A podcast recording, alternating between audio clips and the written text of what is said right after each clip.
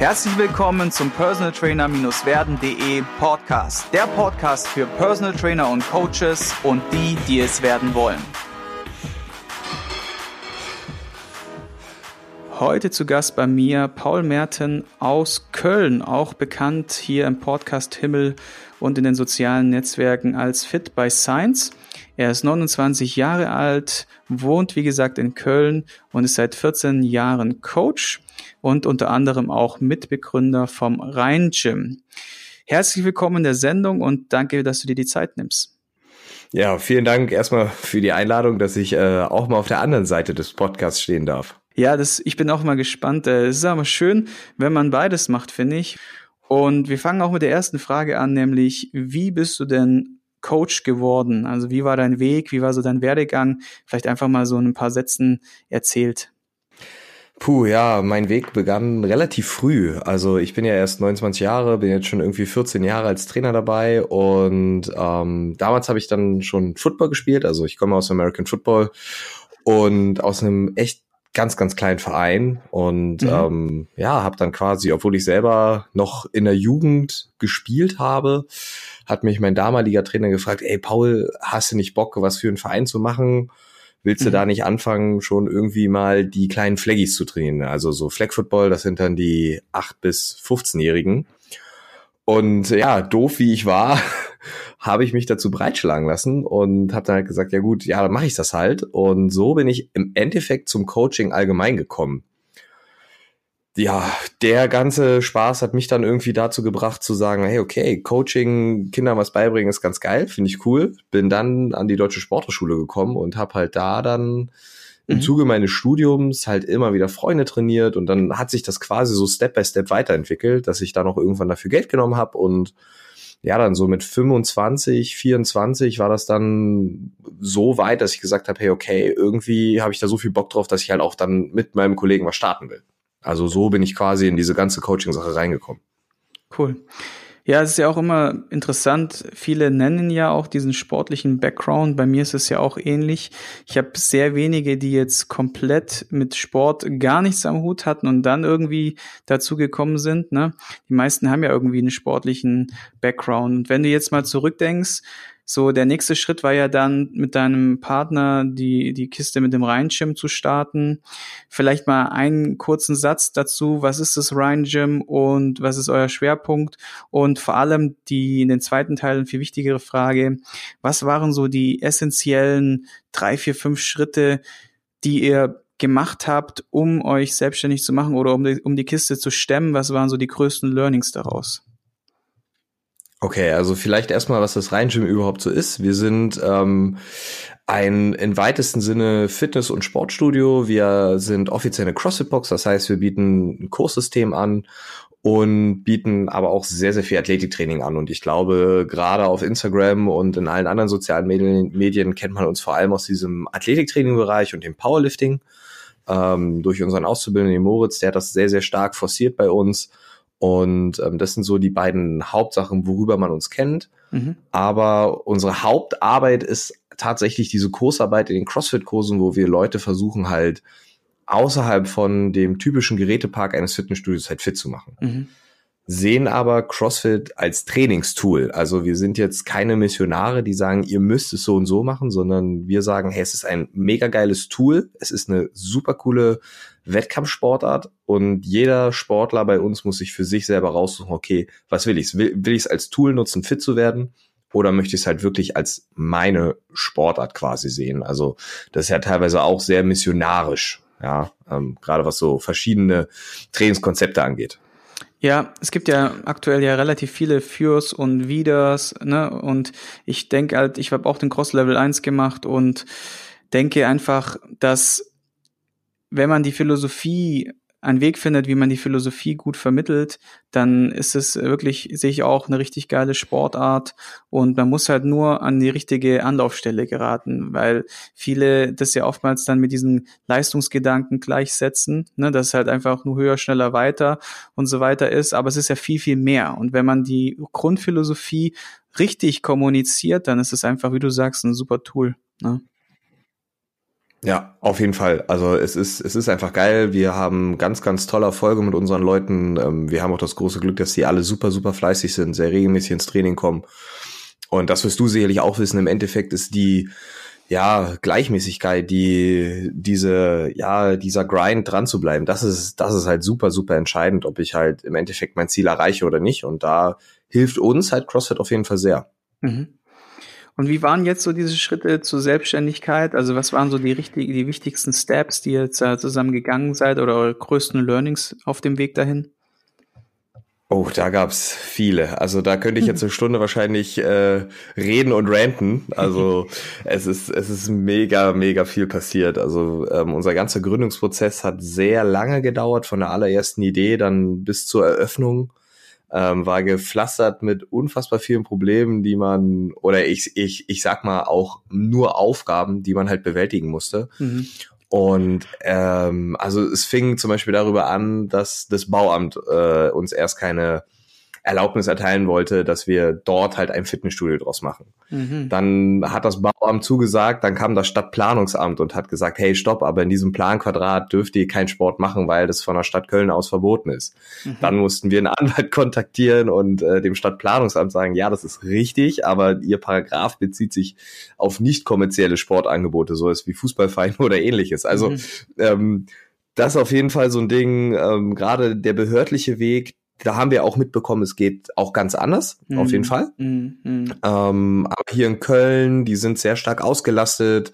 Es gibt 170, circa 170 Fitnessstudios in Köln, das ist unfassbar viel. Und ähm, da hast du schon ganz schön dran zu knabbern.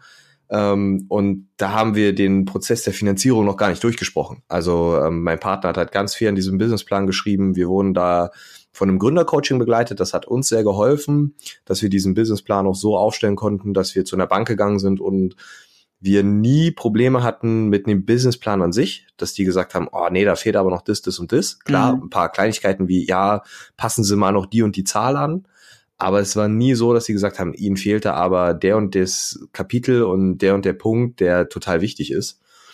Ähm, also da kann ich auf jeden Fall nur empfehlen, für die, die es interessiert, hey, nehmt so ein Coaching wahr. Es ist vielleicht ein bisschen was langwieriger, aber es lohnt sich total. Man hat ein sehr professionelles Auftreten dem Banken gegenüber.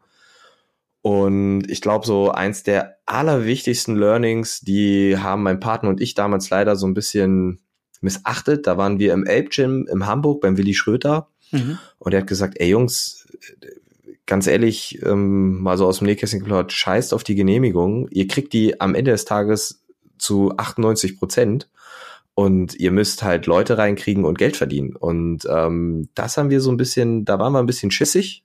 Also wir haben es nicht gemacht, bevor keine Baugenehmigung stand und ähnliches, mhm. haben wir kein, kein Member, kein Athlet irgendwie gecoacht bei uns und mhm das ist auf jeden Fall so ein Ding, ey, sobald man in diese, ein Fuß in diese Halle setzt und egal, ob man ein Klo, eine Heizung, Umkleide oder sonst was hat, fangt an, Leute zu trainieren. Also in unserem ersten Jahr, wir hatten keine Heizung, keine Umkleide und ein Dixie-Klo vor der Tür. ja, und äh, wir hatten trotzdem Leute. Also das ist, ich kann dir ja Stories erzählen, die kamen mit zwei Jacken in die Halle, ja, ist eine alte Lagerhalle, die wir hatten, und wir hatten minus drei Grad bei uns. Ja, mhm, es ist, mhm. und die waren trotzdem da und die haben trotzdem trainiert und Gas gegeben. Also das geht alles. Man, man, man sucht, glaube ich, am Anfang mehr nach Ausreden und hat dann auch oftmals gerne so einen Spruch wie, ja, uh, you have no second chances for the first impression. Ja, klar. Aber am Ende des Tages musst du deine fucking Miete bezahlen und mhm. äh, deine Vermieterin oder dein Vermieter will halt die Kohle sehen. Mhm. Dafür musst du halt dir den Arsch aufreißen. Okay, krass. Und wie lang war das dann so eine Übergangsphase, wo die bis die Genehmigung stand und ihr dann in Anführungszeichen so ein bisschen in der Luft gehangen habt? ähm, ja, das ist jetzt eine Zahl, die wahrscheinlich ein bisschen schockt. Es waren alles in allem 18 Monate, 19 Monate. Hm. Ja, krass. Also da hat hm. sich, ja, das war, das war völlig unnormal. Also da hat sich die Stadt Köln sehr viel Zeit gelassen. Man muss dazu auch sagen, es, wir mussten auch den Architekten während des Prozesses wechseln. Ähm, weil da einige Sachen schiefgelaufen sind. Also auch unsererseits lief da nicht alles sahnig cremig, mhm. aber es, es fuckt halt extrem ab, wenn du dann deinen Antrag abschickst, dann sind Sommerferien, dann ist der Anwalt nicht da, dann ist der Sachbearbeiter krank. Also wir hatten zum Beispiel dann auch noch den Fall, dass der Sachbearbeiter in diesem Prozess schwer krank geworden ist. Dann haben wir einen neuen bekommen, da musste der sich ja wieder einarbeiten.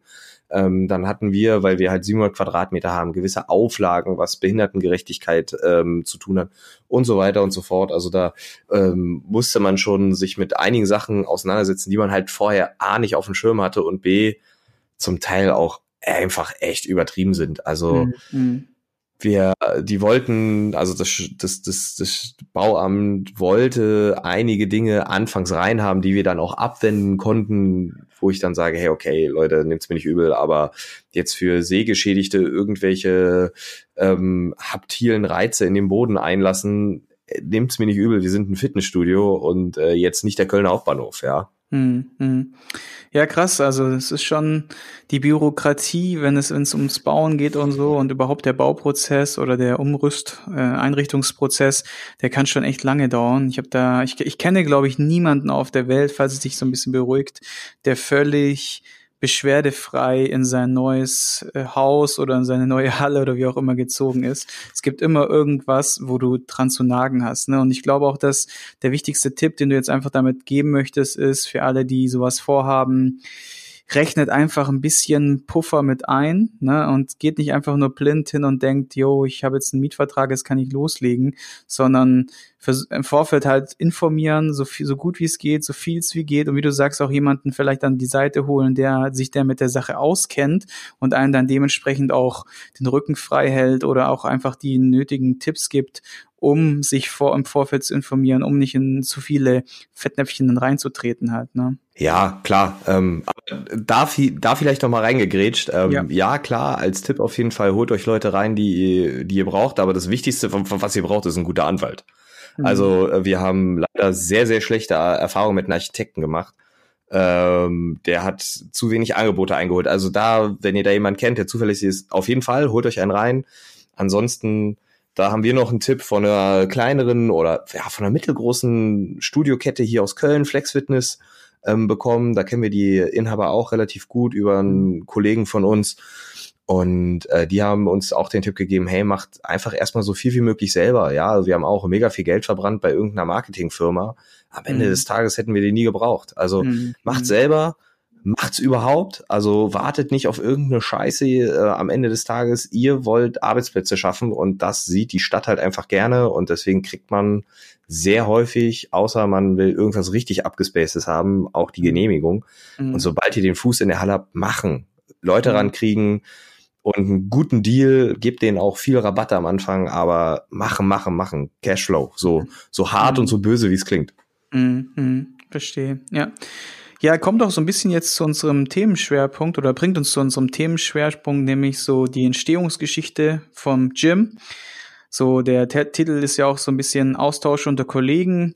Du hast ja jetzt einen Gym in einer relativ großen Ordnung, sagen wir 700 Quadratmeter ungefähr, versus Kleinstadt. Ne? Also wir sind jetzt in einer Kleinstadt, würde ich jetzt sagen, mit 45.000 Einwohnung, äh, Einwohnern und was halt also die täglichen Herausforderungen sind und vor allem auch die Frage, ganz wichtig, wie kommst du so an Neukunden? Also oder wie machen wir beide das? Und vielleicht fangen wir mal mit dir an, wie kommst du so an Neukunden? Was ist so dein Marketing-Tool Nummer eins und Nummer zwei und Nummer drei vielleicht und was hat sich da so bewährt oder was hat sich vielleicht nicht bewährt, dass wir uns einfach mal ein bisschen austauschen und ein paar Impulse raushauen für alle, die jetzt zuhören. Puh, ja, was sind unsere Marketing-Tools? Ich glaube, um für Unbekannte sichtbar zu werden, also sind erstmal deine generellen Kontakte, deine Sportler, die du hast und die Mund-zu-Mund-Propaganda. Also wenn du gute Arbeit machst, dann empfehlen die dich weiter. Das ist, das ist einfach krass, was da bei uns teilweise dann zustande kommt. Und wir sind da auch sehr, sehr dankbar für, dass halt Leute wirklich sagen, egal wo du in Köln wohnst, geh dahin, da kriegst du gute Arbeit und die machen dich auch gesund fit in dem Sinne, ja. Also im mhm. Endeffekt, dass du halt nicht kaputt trainiert wirst. Mhm. Ähm, die zweite Säule ist auf jeden Fall bei uns Social Media, Instagram, Facebook fast gar nicht mehr. Das läuft halt mal mit, aber primär halt nur noch Instagram.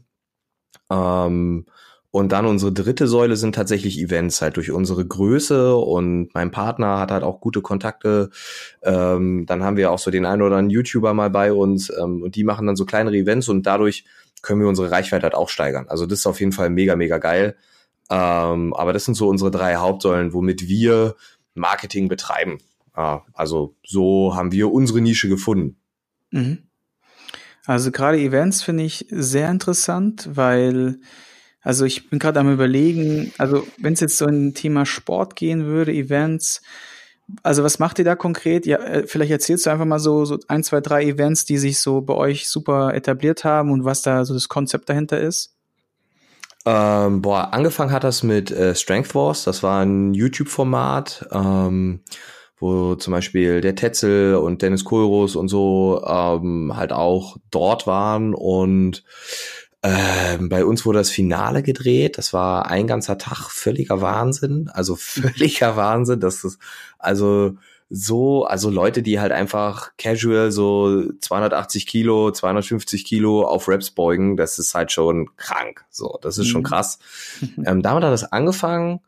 Ähm, dann haben wir Kontakt bekommen zum Insanity Meet. Das ist ein Powerlifting Meet für mehr oder weniger jedermann in Deutschland, also durch den Uzi. Ähm, die waren auch bei uns. Das war ein Dreitages-Event. Das war auf jeden Fall auch ziemlich krass. Also das war, das war ziemlich krass.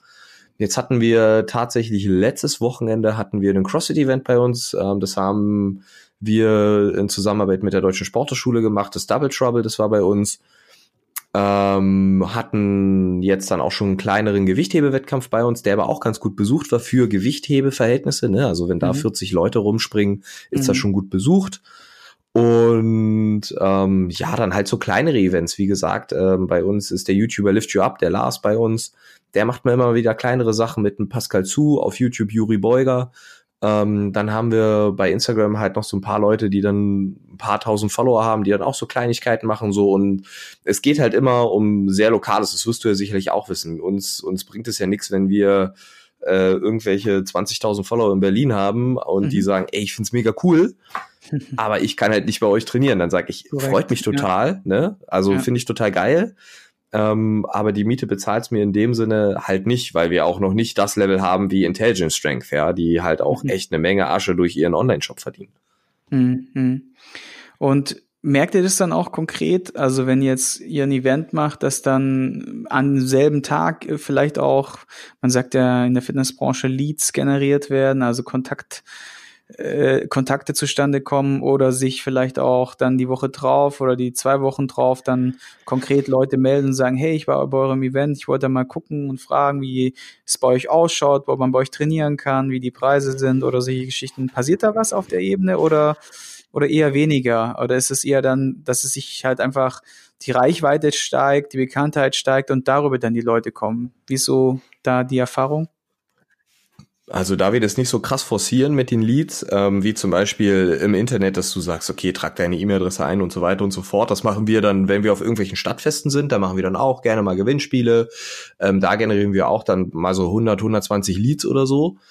Ähm, aber jetzt bei den Events selber an, ich sag jetzt mal, den den Sportler, das Mitglied, das dann bei uns trainieren will, ist es tendenziell relativ wenig, weil zu den Events, das sind alles ähm, halt Events, wo du halt schon sportlich sein musst und die trainieren halt schon irgendwo und die haben natürlich auch eine gewisse Bindung zu ihrem Trainer und machen und tun und das ist auch gut so. Also ich, ähm, also wir sagen auch immer, hey, ihr könnt alle gerne zu uns kommen und wir werben aber auch grundsätzlich kein ab. Ähm, wenn ihr es cool findet, kommt gerne zu uns und wenn nicht, ist auch okay. Also quasi für den Sportler selbst ist es, okay, die sind da, die finden es geil, die feiern's und kommen dann mal vorbei oder nehmen ein T-Shirt mit, was auch mega cool ist. Ja. Was aber total hilfreich ist, ähm, ist der Umstand, dass du natürlich durch die Organisatoren und durch Sponsoren halt extrem viele Leute im Hintergrund kennenlernst und dass dir das wiederum weitere Türen öffnet und ähm, du halt da in die Richtung dann weitergehen kannst. Also wir sind dadurch halt einfach an Leute gekommen, die du so wahrscheinlich nicht kennengelernt hättest oder wir nicht kennengelernt hätten.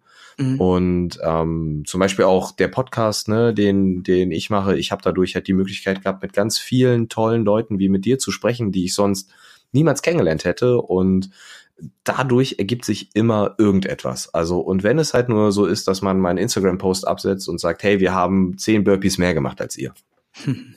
Okay, also dass so im Grunde durch die Information und die Präsenz im Netz äh, die Leute dann letztendlich auf euch zukommen, dann über, über die Jahre oder die Monate, die Tage dann wahrscheinlich, ne?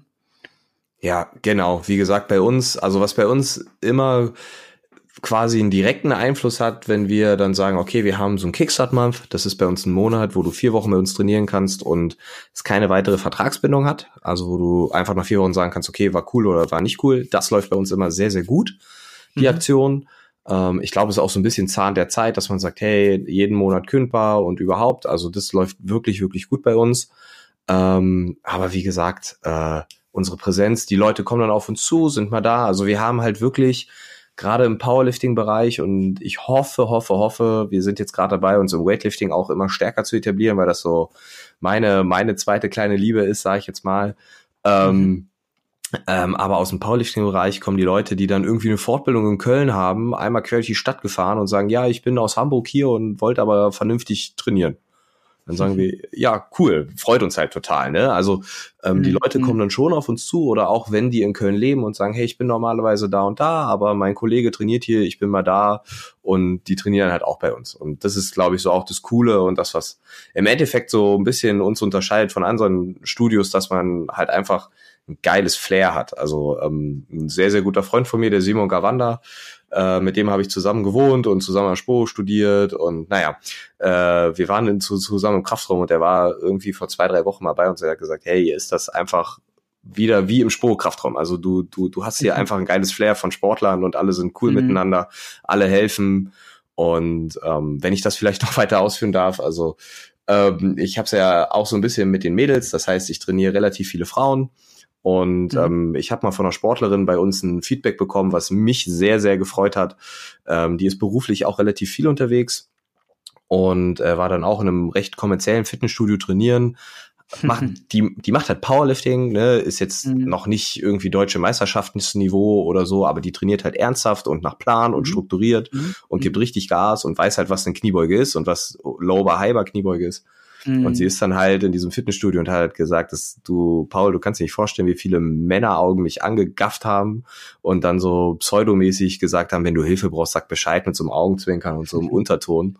Ja. Und ähm, sie, ja, es ist halt krass, ne? Und ja. sie hat halt gesagt, äh, äh, sie hat halt dann einfach nur gesagt, ja, es ist voll krass, was dieses Gym halt auch für ein Safe Place ist, so für Mädels, die halt liften wollen und einfach Sport treiben wollen und nicht ständig begafft werden wollen, ja. Mhm. Und das das ist halt mega geil das spricht für euch und äh, diese Atmosphäre, die muss man ja generieren. Es ist ja Teil von, vom Konzept, Teil von der, von der Software, von den Menschen, die dort arbeiten und natürlich auch von den Leuten, die da hingehen. Deswegen bin ich auch immer der Meinung oder empfehle den Leuten, die Studios haben, vergiftet eure euer Surrounding nicht mit mit solchen Leuten, die die einfach ja zu krasse Dominanz ausstrahlen oder zu krass irgendwie der Fokus nicht auf Training, sondern auf, auf, äh, auf Tinder liegt. es gibt jetzt auch irgendwie Tinder für, für Fitnessleute. Ne? Tinder, ne? Tinder, ja. ja wir wurden da schon mal angesprochen, ob wir da mitmachen wollen. Leck mich in der so, Tasche, ey. Ja, das ist schon echt heftig. Und deswegen verstehe ich das auch, dass dieses Kompliment kannst du gerne annehmen. Und das ist bei uns ähnlich. Bei uns trainieren ja teilweise auch im Gym dann den ein oder anderen prominente Klient dann von mir. Und man sieht schon, dass die Leute kurz mal zucken, weil sie sehen, okay, das ist jemand, den habe ich vor kurzem auf dem Fußballplatz gesehen oder auf dem Konzert oder im Fernsehen oder irgendwas. Aber dann ist gut. Weißt du, keiner von unseren Membern würde es wagen, diese Person anzusprechen. Und egal ob Frau oder Mann im Krafttrainingsbereich oder bei den Langhantel, Kurzhantel, Freihanteln, wie auch immer, ist alles komplett gleich, alle auf Augenhöhe. Und das ist so eine Sache, diesen Spirit, wenn du den erzeugen kannst im Gym, dann hast du schon die Hälfte der Miete schon drin. Ne? Ja, auf, auf jeden Fall. Und du sagtest ja auch, ähm, also das kam jetzt so rüber, so ja, das würde sich niemand trauen anzusprechen. Ich glaube, die sprechen die dann an irgendwann und dann ist das aber auch so cool. Dann ist das so auf einer Ebene, okay, du bist halt Müller, Meier, Schulze und nicht, weiß ich nicht, Sebastian Schweinsteiger und du bist der Fußballgott. Ja, also das ist halt einfach ein anderes Level dann. Genau, genau. Also es ist auch eine Frage, wie man da halt rangeht, genau. Und wenn du eine gute, eine gute Community hast, dann ist es so mitunter das A und O. Und das finde ich schön, dass ihr das habt und äh, spricht absolut für euch. Ja. Ja, das ist auch, also diese beiden Komplimente waren auf jeden Fall das, da bin ich sehr, sehr stolz drauf. ja, wir sind auch so vom Teil 1 so ein bisschen am Ende angekommen mit äh, dem kleinen Erfahrungsaustausch. Wenn du noch eine Frage hast, gerne raus damit. Ich mache schon mal einen kleinen Pitch für die nächste Folge, weil in Folge 2 wird es zum einen darum gehen, dass wir uns über dein größtes Learning unterhalten. Also wenn man ein Learning hatte, dann hat man meistens davor irgendwie was nicht ganz so cool gemacht oder vielleicht auch was gelernt. Ja, also was hast du da rausgezogen und wie bringt es unsere Zuhörer weiter? Und zum Zweiten werden wir uns um ein ganz cooles, wichtiges Tool kümmern, nämlich eine Anamnese-Batterie was, wenn sich der eine oder fragt, der andere fragt, was ist denn eine Anamnesebatterie? Eine Anamnese ist eine Art Check, ein Check-up, den man am Anfang macht, um zu schauen, wo, wie ist der Status quo von meinem Klienten, von meinem Kunden. Und, und eine Batterie ist halt im Grunde eine Zusammenführung aus mehreren also Check-up-Tools oder Messmöglichkeiten und da gibt's ganz viele verschiedene und ich bin auch ganz gespannt, welche du da in, in petto hast, weil wir auch gerade dabei sind, nämlich unsere Testbatterie abzugraden. Und da können wir uns dann auf jeden Fall in Folge zwei mal richtig cool austauschen. Hast du noch eine Frage jetzt prinzipiell an mich kurz oder Hunderte, würdest du sagen, äh, verschieben wir das auf die auf die zweite auf die zweite Session? Also wenn es was Kurzes ist, nur raus und ansonsten hätte ich gesagt, halten wir den Spannungsbogen groß und sehen uns dann gleich in der zweiten Folge. Eine, eine, Folge. eine Sache, ähm, deine drei Haupt ähm. Gute Frage. Wir versuchen so schnell wie möglich zu beantworten. Tatsächlich, ich glaube, wie bei allen, die gute Arbeit leisten, Mund zu Mund schon immer gewesen, weil wir hatten nie Geld. Wir hatten immer schon von Anfang an, ich kann es ja dann im, auch in, in, unserem Podcast, den wir gemeinsam aufnehmen, erzählen, wie das alles zustande gekommen ist. Manche Leute glauben das fast gar nicht. Nur wir hatten nie, wie, tatsächlich wirklich nie Geld. Und wenn wir Geld hatten, haben wir es eins zu eins immer investiert. Das heißt, wir hatten nur die eine einzige Chance, gute Arbeit leisten und Mund-zu-Mund-Propaganda. Und es hat sich nach wie vor so über die Jahre weiter so gehalten. Nummer zwei ist tatsächlich Social Media mit gezielten Facebook-Kampagnen. Also da machen wir schon richtig cooles Zeug, kann ich auch mal drüber reden dann, äh, äh beziehungsweise nochmal ausholen dann. Und das dritte ist im Grunde, sind tatsächlich noch die guten alten Flyer. Allerdings, ich sag's ganz kurz, ganz krass targetiert. Also sprich, mit dem einen Flyer sprechen wir nur diese eine einzige Zielgruppe an und wissen auch ganz genau, dass dann nur diese Zielgruppe zurückkommt. Oder wir machen halt irgend so ein ganz krasses Special, wo die Leute total krass getriggert werden auf, auf die Aktion, so dass die dann sagen so, wow, das ist total anders, total krass und äh, da muss ich doch mal vorbeischauen. Also das sind so die drei Tools, mit denen wir arbeiten, ja. Cool, das war's schon. cool, dann sehen wir uns gleich in der zweiten Folge mit A, dem größten Learning von Paul Merten und B, der Anamnese-Testbatterie, wo ich schon sehr gespannt bin und sag schon mal vielen Dank für deine Zeit und bis zum nächsten Podcast. Danke. Ich hoffe, du konntest ein paar wertvolle Impulse für dich mitnehmen. Wenn du diesen Podcast informativ findest, dann abonniere ihn doch einfach für weitere spannende Folgen. Und vergiss nie, die wichtigsten drei Buchstaben im Leben sind T-U-N.